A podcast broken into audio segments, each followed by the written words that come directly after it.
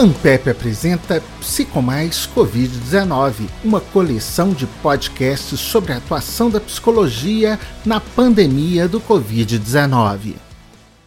Olá, este episódio trata dos desafios das mudanças causadas pela Covid-19 para o desenvolvimento humano e educação. A temática é pesquisada pelo GT da Ampep, Cultura, Pensamento e Linguagem na Contemporaneidade, do qual faz parte a professora Silviane Barbato, da Universidade de Brasília, que é a coordenadora do GT e a condutora desse debate.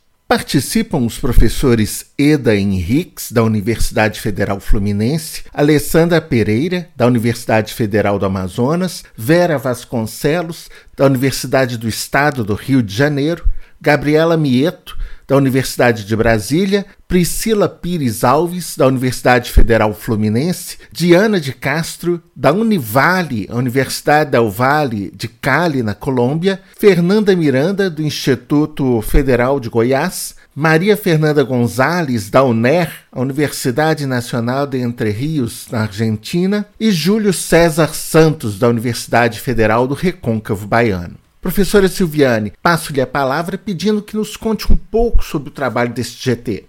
Nós somos de 14 universidades no Brasil, Colômbia e Argentina.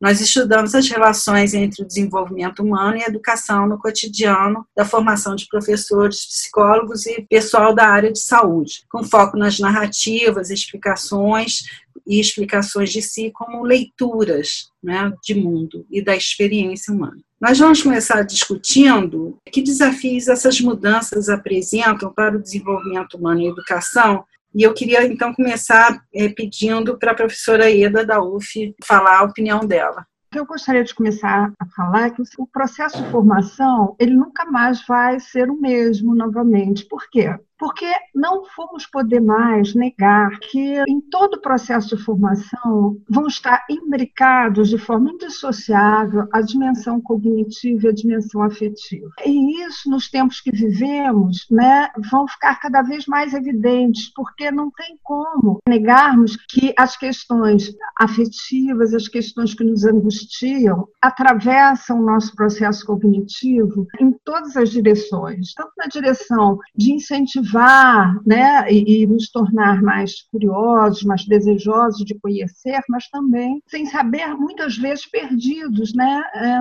no sentido em que direção vamos tomar o nosso processo de conhecimento. Então, uma coisa que é muito importante é, e que se torna para mim cada vez mais claro, é a importância da gente poder significar nossa experiência, a gente ter espaços de significação da experiência que estamos vivendo. Então, esses espaços vão se tornar cada vez mais imprescindíveis nesse processo de conhecimento, porque nós temos que dar sentidos primeiros a nós mesmos, né, sobre aquilo que estamos vivendo, para que a gente possa elaborar, ter um mínimo espaço de elaboração dessas experiências e desses sentimentos todos que vão nos atravessar daqui para frente. Mas como que é elaborar essas experiências nessa premissa, nessa urgência, nessa novidade desse contexto em que a gente é obrigado a ficar isolado, estamos convivendo com tempos diferenciados.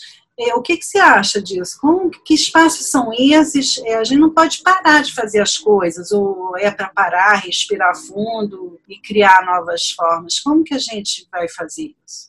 Eu acho que casa um pouco com isso que eu falei, né? A gente não sabe, a gente não sabe. A gente está no momento ímpar, que nós nunca vivenciamos isso. Nós estamos tendo que aprender a lidar com o cotidiano, com o dia a dia. E aí, nesse cotidiano, no dia a dia, a gente dispõe dos recursos que são os recursos do nosso viver, da nossa condição né, de vida, e a gente organiza eles da forma que a gente consegue organizar. E aí eu acho interessante nessa, nesse momento exatamente a gente pensar assim, não existe um modo certo ou um modo errado de fazer. Existe aquilo que a gente consegue ou aquilo que é possível com os recursos que a gente tem. Então eu consigo organizar a minha vida e o meu viver nesse momento agora. No entanto, eu posso, e aí eu acho que esse é um dos desafios para nós que estamos aqui em grupo refletindo sobre isso, pensar os desdobramentos disso, ou seja, qual é esse segundo momento ou quais são as consequências desse momento mais inicial, que é um momento em que eu dou a resposta possível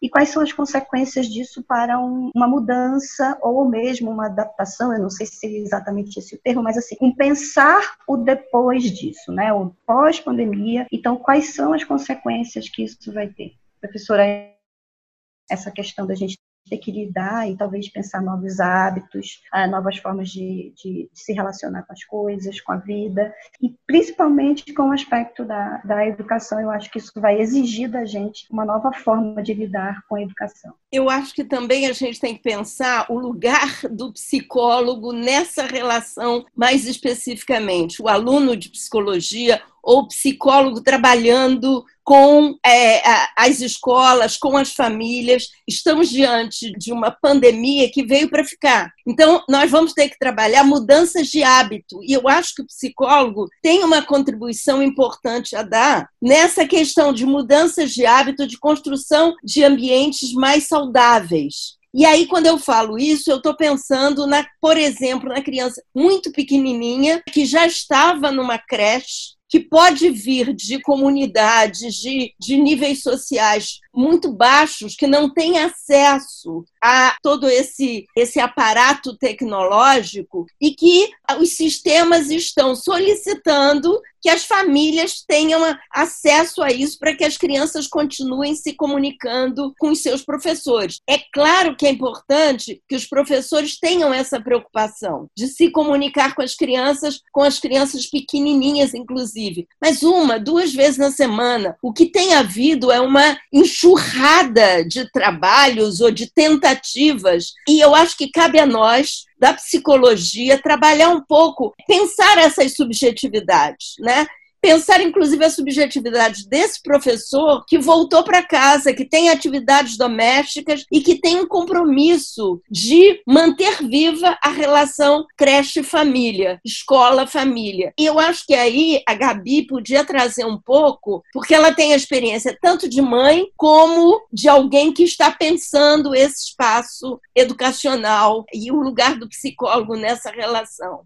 É isso mesmo, né, Vera, na linha do que você trouxe, o que a gente uhum. tem observado, tanto em relação às crianças né, muito pequenas, as um pouco, um pouco maiores, é, nessa nova vivência, por um lado, uma preocupação, às vezes, né, de estarem sem uma rotina, alijados mesmo da sua rotina é, escolar, da noite para o dia, ou uma tentativa de querer é, que essa rotina se repita em casa como se nada tivesse acontecendo. As famílias também ocupam um lugar, às vezes, de muita contradição em relação a isso. Grupos de familiares de algumas turmas que a gente consegue acompanhar no plano pessoal, mas também, por exemplo, ex-alunas que hoje são, né, são psicólogas em escolas particulares que nos procuram com, querendo compartilhar situações em que elas têm que fazer mediação. As famílias, por conta conta também, muitas vezes, de não estarem é, lidando da melhor forma possível com suas atribuições de trabalho, os trabalhos domésticos e a, e a própria escolarização das crianças, às vezes criam a ilusão de que deixá-los ocupados grande parte do dia nas tarefas escolares não só é, vai ser benéfico para eles, como vai ajudá-los a estar né, mais atentos ao trabalho e ao lar. No entanto, a gente tem tido muita preocupação com um excesso de atividades, porque as crianças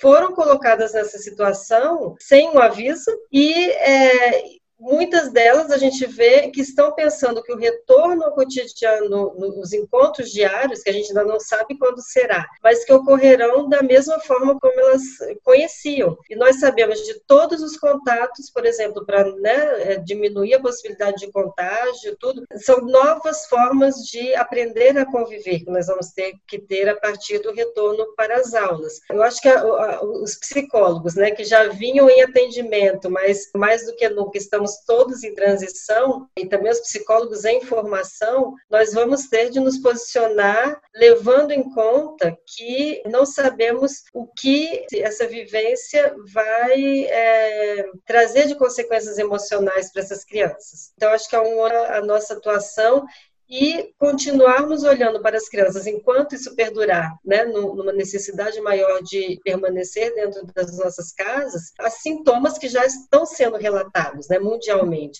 Já, já há pesquisas né, fora do Brasil mostrando crianças com é, alteração de sono, alteração de humor, alteração de enfim, apetite e nós sabemos, né, em condições muito menos adversas, que esses são sinais importantes sobre a, a, nossa condição emocional. Então, é muito importante a gente, seja por estarmos acompanhando crianças em casa, ou se a gente sabe de alguém que está com criança em casa, né? Eu tenho feito um apelo, ainda que mais informalmente, mas as pessoas que lidam com profissionais que estão vivenciando isso nesse momento como pais e como mães, né? Então, assim, assim, se, se você já não tem crianças, você nunca teve, mas se você está numa condição de chefia de alguém que está vivendo isso, essas pessoas estão em condições de trabalho muito diferenciados e permanecerão por muito tempo, porque aí a gente vai ter que viver um outro momento dessa experiência. Eu até gostaria, então, até pegando um pouquinho esse gancho da Gabriela, como que vai ser importante em todos os espaços educacionais, de todos os segmentos, que o processo educativo ele vai ter que reservar espaços onde os alunos de todos os segmentos, de todas as idades, encontrem espaços para expressar o que, que esse momento significou para eles, cada um dentro das suas possibilidades. Mas você não vai poder mais negar e encaminhar um processo educativo muito conteudista, negando toda essa dimensão dessa necessidade de elaborar minimamente um nível de compreensão sobre o processo de cada um.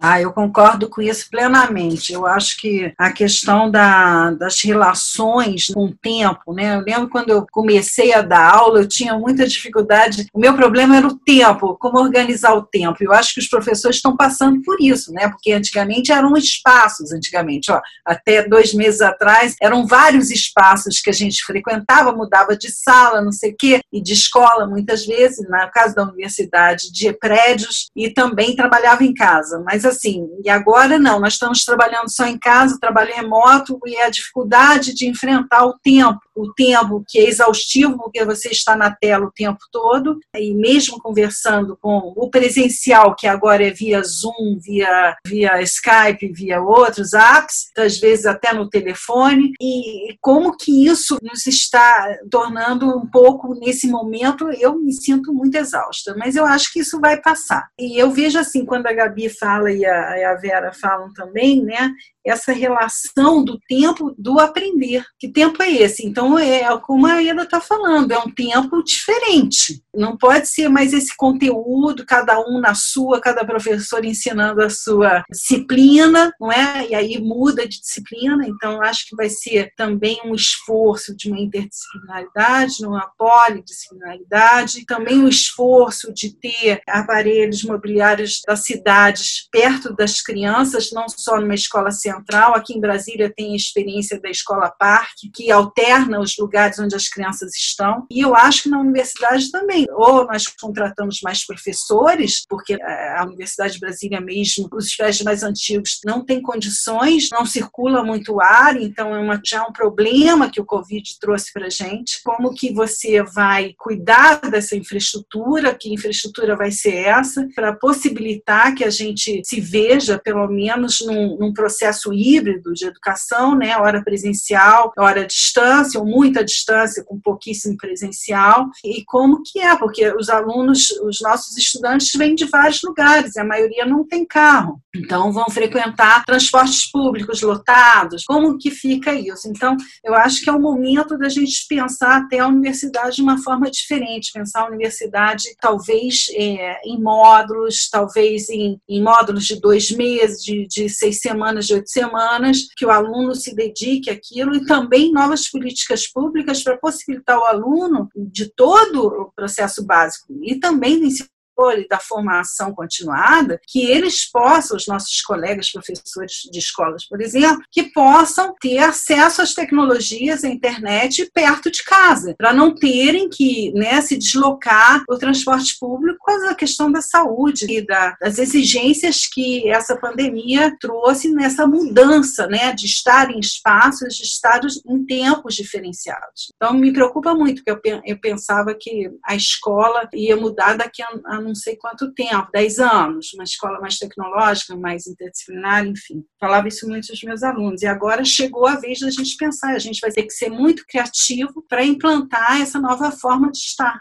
essa nova forma de trabalhar também, de ensinar. E um processo, né, se eu, eu entendo, em que pensar o modelo disciplinar com o qual nós lidamos há séculos não cabe mais. É, não cabe por uma questão de que o espaço no qual nós estamos interagindo e nos relacionando vai mudar. Ele é um espaço de transição. A gente vai estar, ora, isolado, ora no espaço comum, comungando das relações, e como isso nos convida, de alguma maneira, a voltar a olhar olhar para esse modelo que a gente replica. A gente discute, a gente pensa, a gente critica, mas a gente continua replicando. E aí, talvez, eu acho que o maior desafio seja como é, compor. E quando a Vera fala da contribuição do psicólogo, né, eu acho que o nosso papel nesse processo de reflexão sobre essas mudanças é como esses impactos dessas mudanças produzem, qual o efeito deles nos sujeitos, né, e como nós podemos colaborar com os, os estudos, as pesquisas, no sentido de acolher essa diversidade diversidade de demandas, pensar a diversidade, pensar a inclusão. A gente tem essa questão da acessibilidade das pessoas com deficiência, como elas ficam nesse contexto, aonde elas estão, como elas estão, e esses desafios que estão atravessando a nossa realidade e demandam uma resposta, muitas vezes imediata, para o que nós temos vivido e como nós vamos acomodando isso. Eu acho que esse lugar é, do movimento da transição se coloca para nós como uma questão bastante importante para que nós possamos pensar as relações relações e a construção dessas relações e o efeito delas no ensino, na aprendizagem e na vida, né, de um modo geral. Só para fazer um gancho e complementar essa questão, que vocês tocaram muito no aspecto do espaço, e isso aqui na região norte é uma questão importante, porque os espaços aqui eles são enormes, as distâncias são muito grandes, e ao mesmo tempo, quando a gente fala de recurso tecnológico, a gente quase não tem acesso a isso em determinadas áreas do estado. Então, é, se o modelo anterior ele já era um modelo cheio de fragilidades para a nossa região, repensar isso nesse momento é, impõe talvez um desafio duplo, porque o que já se tinha já não dava conta, e aí como mudar ou migrar, e aí talvez pensar uma outra forma de lidar com o processo de educação na nossa região, porque que a gente fala de populações ribeirinhas, a gente tem agora um aporte muito forte dos venezuelanos, né, de movimentos migratórios na região, então assim, tem toda uma particularidade que impõe, já, já vinha impondo um diálogo diferente para lidar não só com o espaço, como os processos educativos. Quisiera retomar la pregunta, ¿no? Sobre qué tiempo es el que estamos viviendo, eh, sobre este tiempo de transformación cultural que desafía, pues, a los psicólogos, desafía su saber, desafía el sistema educativo. Hasta hace un par de meses, eh, la mediación de las tecnologías digitales en nuestros sistemas educativos era un asunto optativo y en muchos lugares, pues, la escuela era un poco distante, ¿no? Y recelosa a incluir estas tecnologías digitales, sobre todo en en el caso de los niños y pues en la primera infancia no, ni pensarlo.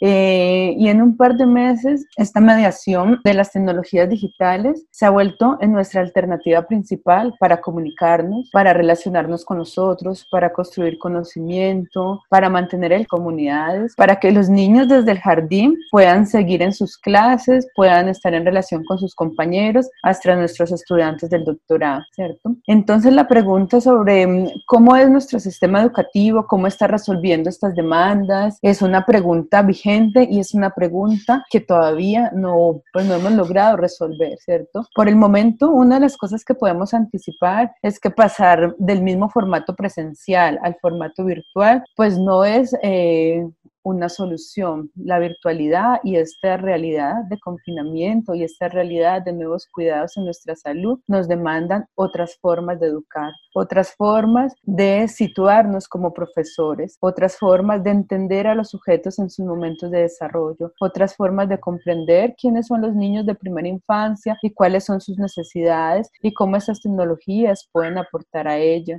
eh, otras formas de entender cómo son nuestros estudiantes en la universidad.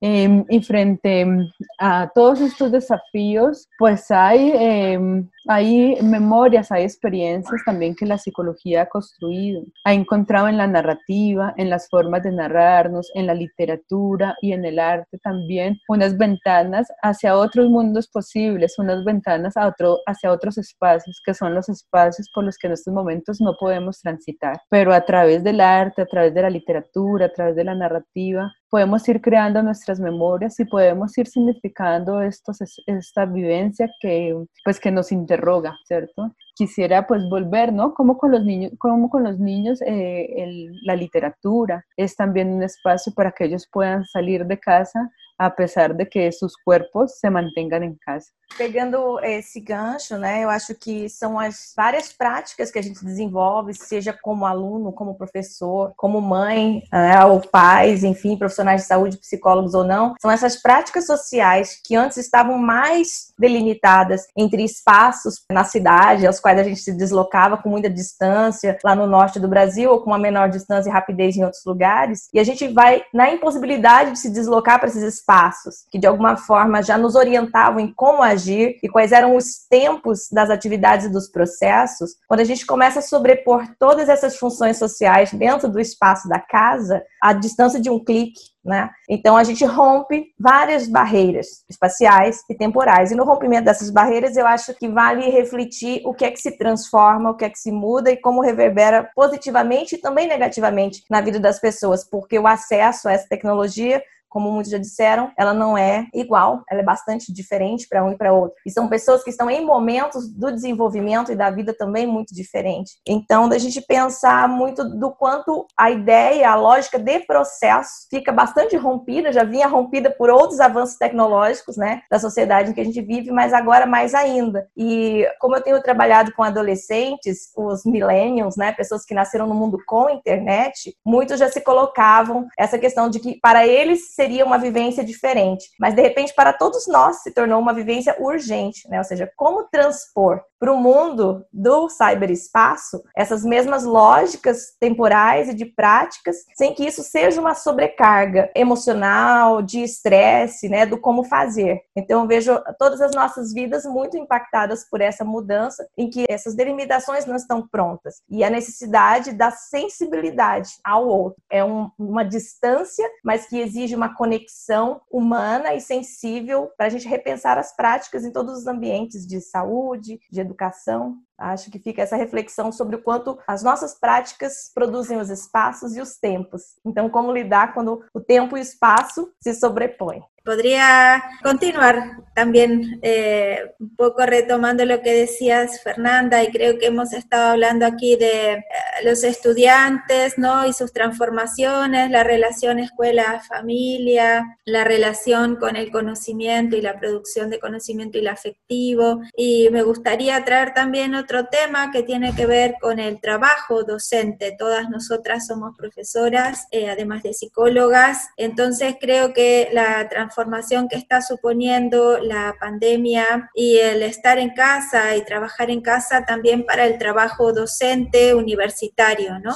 Pensar, como decíamos recién, qué transformaciones introduce la universidad, como decía Silviane, ¿no? Desde los espacios, desde los locales, desde de los tiempos, es que creo que hay que repensarlo todo prácticamente, ¿no? A partir de, eh, estar en casa y, de esto que nos está obligando, como ustedes también decían, a ser muy creativos. En el caso de Argentina, donde estoy ahora, también estamos este, en esta situación, digamos, de aislamiento preventivo y obligatorio desde hace eh, dos meses y los el trabajo docente en la universidad se ha trasladado completamente a lo virtual y eso eh, desde algunos estudios que ya se están realizando y desde informes que están haciendo diferentes colectivos de profesores de la universidad, lo que está eh, asumiendo los profesores y las profesoras es eh, una sobreexigencia, ese es el término, y una sobrecarga de trabajo que significa largas horas, digamos, de permanencia frente a la computadora, con un intento, digamos, también de transformar las propias prácticas de enseñanza. En el caso, por ejemplo, donde yo trabajo, eso también implica pensar cómo enseñar prácticas que antes se desenvolvían en otros escenarios de aprendizaje, como por ejemplo hospitales, ¿no? Todo eso hoy en día está cerrado a las a las prácticas, a los estudiantes, bueno, eso cómo se puede o no recrear en algún punto en los entornos virtuales, pero también me interesaba mucho señalar que además de esa exigencia didáctica, podríamos decir, también nos vemos todas sometidas a una gran eh, exigencia en términos de nuestra estabilidad y salud mental, que aparte estamos trabajando en casa con toda la duplicidad de tareas que ustedes ya se mencionaban, la atención de nuestros propios hijos, la atención digamos, de otro tipo de tareas. Y eso también tiene una marca diferencial de género, que también se está señalando mucho en algunos estudios. Hay estudios que están mostrando cómo las mujeres investigadoras y profesoras estamos siendo menos, entre comillas, productivas en términos, por ejemplo, de envío de papers a algunas revistas. Bueno, eso también creo que es interesante eh, reflexión, ¿no? Esa marca diferencial de género que se introduce en esta multiplicidad de tareas. Y por último, para terminar, también plantear eh, qué tipo de, digamos, de, de, atención estamos hoy, ¿no? La multiplicidad de, tareas en simultáneo que tenemos que realizar y cómo eso, también como psicólogas, lo podemos ir pensando, eh, cómo nos va a impactar esto en nuestro trabajo. Então, na área da saúde, do ensino em saúde, nós temos alguns desafios também, em especial na relação entre as famílias. Com essas novas legislações, as pessoas estão começando agora a ter formas diferentes de entendimento das legislações de saúde, das vigilâncias em saúde, né? Não é só a vigilância sanitária, mas a vigilância de um para com o outro, de uma família para com o outro, né? Ah, tossiu, né? Alguém tossiu, ah, tossiu aqui perto de casa. Ou seja, tem esses, esses espaços né, de vigilância que cada vez vão se alterando. A vigilância também não perde de vista a questão das discriminações, das discriminações raciais, das discriminações de gênero. Quer dizer, esses espaços, apesar de não estarem sendo muito falados, eles ainda se perpetuam de alguma forma. Pensar isso também dentro das famílias em relação a como as pessoas mais velhas estão se tornando mais isoladas olha, a criança mais nova, se pegar a Covid, ela pega, mas não tem a, a doença, mas se ela encostar numa pessoa mais velha, vai ter a doença. Ou seja, como nós vamos tratar os idosos né, a partir desse novo espaço, né? A relação do setor produtivo, ou seja, das pessoas que estão produtivas, que estão dentro de casa, como já foi falado por alguns aqui, né, que acaba trabalhando fora do espaço, do tempo, porque ele já não sabe mais que espaço é o que ele está vivenciando, né? Na realidade, a noção do tempo, acho que agora é um grande momento de estudo do que é o tempo, né? já que nesse espaço de tempo é o espaço onde eu estou geograficamente, que antigamente era um espaço diferente. O espaço da casa era um espaço de carinho, um espaço de proteção, um espaço de cuidado. Agora, o espaço da casa também é um espaço de trabalho e de trabalho remoto, ou seja, eu tenho que ficar ligado o tempo todo. E daí tem as questões de saúde mental, como algumas pessoas colocaram aqui. Mas como essas questões de saúde mental, de novas legislações que as pessoas estão cada vez mais se adaptando. Eu acho que isso a gente precisa refletir. Refletir também sobre uma questão que está posta sobre as famílias monoparentais, né? as famílias que estão sendo cuidadas só por mulheres ou só por homens, e a relação dos filhos com os pais separados nessa relação. Ele não vai mais poder ir ver o pai com tanta frequência, ele não vai poder ir ver a mãe com tanta frequência. E aí, como fica essa questão que a gente já vinha discutindo dentro das famílias, dentro do espaço do menino em relação à questão do ensino, em relação à questão da afetividade com o, o pai que está distante dele é, geograficamente.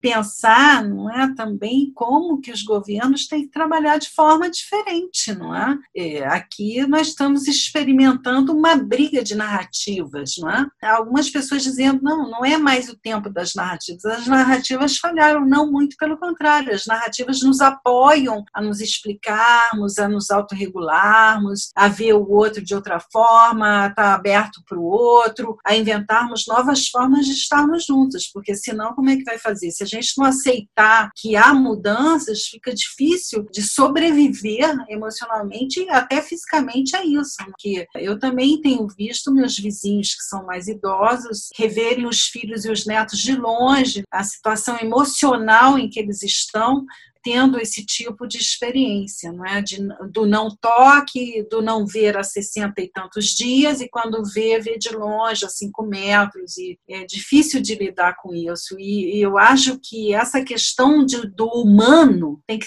voltar. O humano tem que voltar para a sala de aula, o humano, todos humanos, né? E aí a gente vê que a gente se desumanizou não é? O trabalho que a gente estava, quando a gente reflete com esse tempo, como reflete quando está em casa, trabalhando, cuidando das tarefas domésticas, tendo tempo para ficar com os filhos, tendo tempo para cuidar de si, né? também não podemos deixar de nos cuidarmos. Né? Então, como que o tempo que a gente tinha, aquele tempo que já não é mais, né? é como que ele nos sugava, né? Então, eu acho que é uma, é uma briga aí no equilíbrio entre o pessoal e o trabalho, né? Quando o trabalho está junto com o pessoal, como o Júlio falou, no mesmo espaço, então nós temos que achar novos equilíbrios, né? Não sei, é por aí que eu penso. Eu queria trazer de novo um pouco o trabalho do psicólogo que lida com o pessoal das escolas. E a gente tem uma tendência, e é verdade, a pensar no negativo desse momento. Mas quem trabalha na escola sempre está buscando tempo para poder fazer reunião, rever o trabalho, reelaborar, e agora esse tempo está aí posto. Está posto e a gente, ou a escola, o diretor, o coordenador pedagógico, às vezes vezes não consegue usá-lo de uma forma produtiva e acolhedora. Eu acho que a gente está no momento de pensar o acolhimento, a compreensão, a cooperação, quando a gente pensa na criança pequena, que é o meu caso mais especificamente, como pensar educação deslocada do, do ambiente escola, a questão da interação e da brincadeira. Mas há brincadeiras que são brincadeiras familiares que podem ser valorizadas na hora de uma interação desse professor com a família. Mais do que dizer o que se deve fazer somente, trazer tarefas, é um pouco recuperar as histórias, as histórias, as músicas, os mitos, as histórias cantadas, recuperar um pouco o que, que tem nessa família, o que está no histórico dessa família, para ser trocado. Né? Então, eu estou tentando trazer um pouco a, o lado positivo, se podemos pensar em algum lado positivo, deste distanciamento físico, mas que pode trazer aproximações culturais, né, intelectuais e emocionais. Sem dúvida, o emocional aí é fundamental. A gente não pode perder o elo de que voltar significa, às vezes, por exemplo, pegar um ônibus para ir para a universidade, como você disse, ou ir para uma escola, e a pessoa ter um, um pânico dentro do ônibus. Não sabe nem se vai sair ou se vai ficar lá dentro. Né? Então, é, é, pensar nessas pessoas que terão reações que elas mesmas não sabem. Então, como trabalhar isso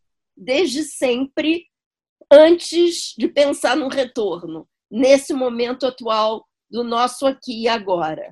Eu tenho pensado muito nisso, tem me lembrado muito daquele texto do Walter Benjamin sobre o narrador, não é? É, que a modernidade deu conta de quebrar esse senso de comunidade, né? Então a gente está voltando, eu acho, para aquela, aquele, aquilo que é muito especial para os brasileiros, que é o sentido de coletividade, não é? Isso é Sabe? é positivo. Isso não é positivo? Achei boa essa fala sua. Sim, lembrei isso o tempo todo. Estou lembrando todo dia. Nossa, olha como nós estamos voltando. Né? A fala da Diana e da da Eda sobre a importância das artes, a importância da literatura, né? nesse papel do contar, do contar as histórias. Né? Até estava lembrando, enquanto você estava falando, Vera, das nossas reuniões, né, Gabi? Finalmente a gente está discutindo pedagogia, né? educação, como que a gente faz, como que a gente vai melhorar, como que a gente vai fazer junto. Né? Nós tínhamos essas discussões, mas agora elas estão mais assim do coletivo mesmo, né? de, de uma colaboração, que é muito bacana. É, eu estava lembrando, né, é, de certa forma, eu estou coordenando atualmente um, um, projeto de extensão que tem a ver com leitura mediada, né, um projeto criado por uma colega do NB, eu estou provisoriamente na coordenação porque ela está afastada em pós-doc e me deixou esse presente, né, porque é um presente a, a experiência e pedi, inclusive, assim, fiz um convite, Silviane escrever um texto sobre essa questão da tradição oral, né, de compartilhar para a gente colocar na página, né, na, na, rede social do projeto, porque foi uma preocupação que o grupo de extensionistas teve é, no momento ali. A gente tem feito tá muito menos participativo, porque o grupo, de certa forma, está um pouco né, nessa transição também do seu modo de, de estar, mas é, eu senti uma preocupação, como é que a gente vai compartilhar tantas coisas, porque foi uma enxurrada, os primeiros dias vocês se lembram, né, assim, daquele aquele choque de o que vamos fazer com as crianças em casa o dia todo, por quanto tempo isso vai durar, e aí foi uma enxurrada de propostas, de brincadeiras de leitura toda hora, alguma coisa para você fazer com a criança. E por N motivos, como vocês já relacionaram aqui também, a gente não podia ficar à disposição o dia inteiro então, o grupo fez, de certa forma, uma reflexão em relação a isso, e as famílias também que não teriam acesso a, a esses recursos, seja pela falta de tempo, seja por não ter o acesso mesmo tecnológico, né? E aí foi quando eu pensei, né, e Silviane compartilhou com a gente, justamente nesse caminho do que a Vera está falando, né? Nós temos muita história para contar para as crianças, ainda que a gente não esteja com o livro aberto à nossa frente, né? Não estou aqui de forma alguma tirando a relevância né, desse objeto cultural, mas essas histórias, na verdade, elas têm uma outra história, né? Antes delas irem para os livros, elas já estavam aí na tradição oral e tem histórias que muitas vezes da nossa própria família que a gente às vezes não tem oportunidade de desse tempo, né? Eu não tinha para estar tá contando detalhes de quem foi avó, de quem foi avô, da nossa própria infância, o que que aquela tia, aquele tio faziam de tão interessante com a gente, né? Quando criança. E eu acho que também é o momento da gente poder resgatar isso, com certeza. Acho que perpassa por um fio importante aí que vários de vocês falaram, né? E voltando para essa questão da narrativa que a Ida começou a nossa conversa, né? Eu só queria é, falar, então, agora da importância do ouvir. Retomando a questão do positivo, né, do que a gente pode ver alguma coisa de positivo em tudo isso, é a gente talvez reaprender a ouvir que é alguma coisa que a gente estava, né, quer dizer, com a correria do, da vida, né, que a gente tinha, como já se falou aqui também muitas vezes, né, uma vida com tempo, né, com outro tempo, onde a gente também não se dava tempo então, de repente, a gente está descobrindo não só a possibilidade de se dar tempo, mas também se dar tempo para ouvir, né? para ter uma outra qualidade de escuta. Então, eu acho que isso é uma coisa muito importante. E aí, a, abrir essa escuta para a família, abrir essa escuta para pessoas que estavam ao redor de você e que você talvez não tivesse ainda parado para e até perceber o quanto de comum né, você tem, de quantas, eh, quantas coisas comuns e, e quantas identidades você tem com essas pessoas todas, tem uma expressão que Silviane chamou Benjamin, né? uma expressão que a Ganeban, que é uma das maiores estudiosas do Benjamin, fala das comunidades narrativas, né? a gente ir construindo e reconstruindo novas comunidades narrativas. Eu acho que isso é uma coisa interessante. Desculpe, Júlio. É, é, que eu, é que eu lembrei agora que vocês estão falando dessa ideia da, da família, né? É, das pessoas mais velhas de contar a história. Eu lembrei agora de um padre no interior do estado do Rio Grande do Sul que ele inventou formas narrativas de escuta, porque ele descobriu que algumas famílias, algumas mulheres, algumas pessoas ficavam muito isoladas, né? É, na zona rural ali, E daí ele, ele descobriu que se ele treinasse essas pessoas para a escuta, isso seria interessante. Então ele treinou um grupo de mulheres, né? E aí elas saíam uma escutando as outras, sabe, as histórias umas das outras. Foi muito interessante. Tem dois livros dele escritos, né? É no sul do Brasil, tem dois livros dele escritos de como ele foi treinando a escuta e aí é, diminuiu a depressão, diminuiu a ansiedade dessas pessoas, sabe? Então eu acho que nós estamos no momento de que o Covid-19 não tem medicamento ainda, não tem protocolo clínico ainda, então está todo mundo reaprendendo, buscando. Eu vejo a OMS buscando as práticas integrativas, os conhecimentos tradicionais que ainda não estão postos. Nós, da área da psicologia, reaprendendo como nós vamos cuidar de tanta gente ao mesmo tempo. Né? Já não dá mais para a gente pensar que a psicologia é exclusivamente de um para um do meu consultório, mas no sentido de como eu vou cuidar, de como a gente vai criar formas de cuidado diferenciado. Eu lembro também, não sei se a Fernanda tem alguma coisa com isso também, Diana, a gente que tem uma experiência de material, de escrita de material didático, né? Muitas vezes a Rossana também pode falar sobre isso. Eu acho que é, é o trabalho da, da EDA, a EDA trabalha com a literatura na formação dos professores, né? Achei até que você ia comentar sobre isso, mas eu comento por você.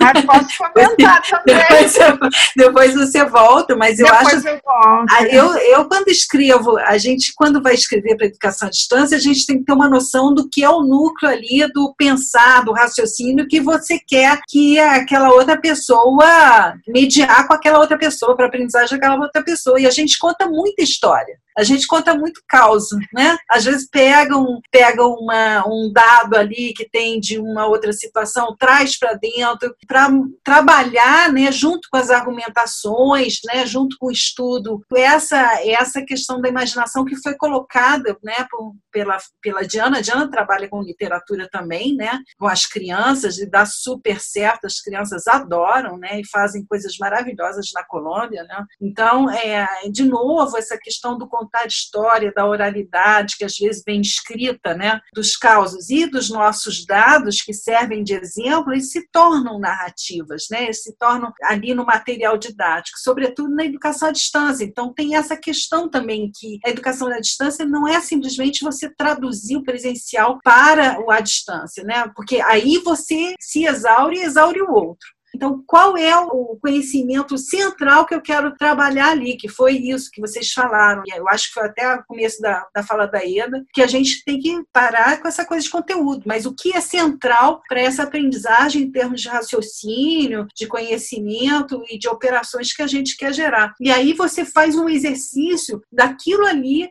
que é importante. Muitas vezes a gente introduz narrativas e eventos e episódios para concretizar experiências para mediar o aprendizado. Não sei se a Fernanda e a Diana querem falar alguma coisa, a Rossana também, né, que tem experiência nisso.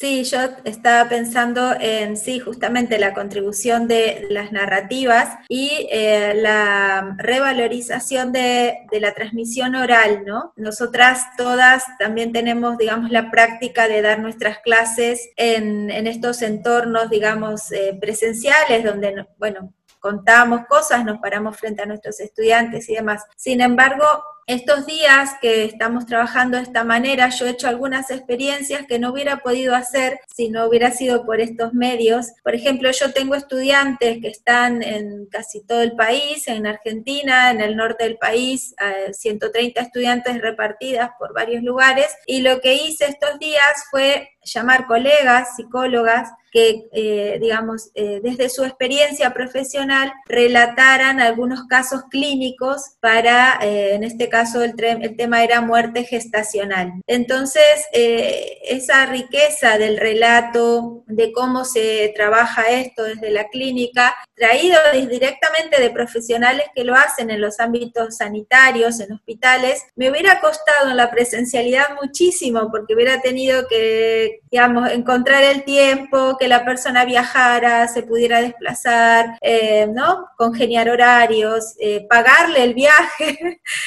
un montón de cosas que, que a través de estos medios fue mucho más sencillo. Y ahí entonces, yo creo que hay dos elementos, la narrativa y la oralidad en general, ¿no?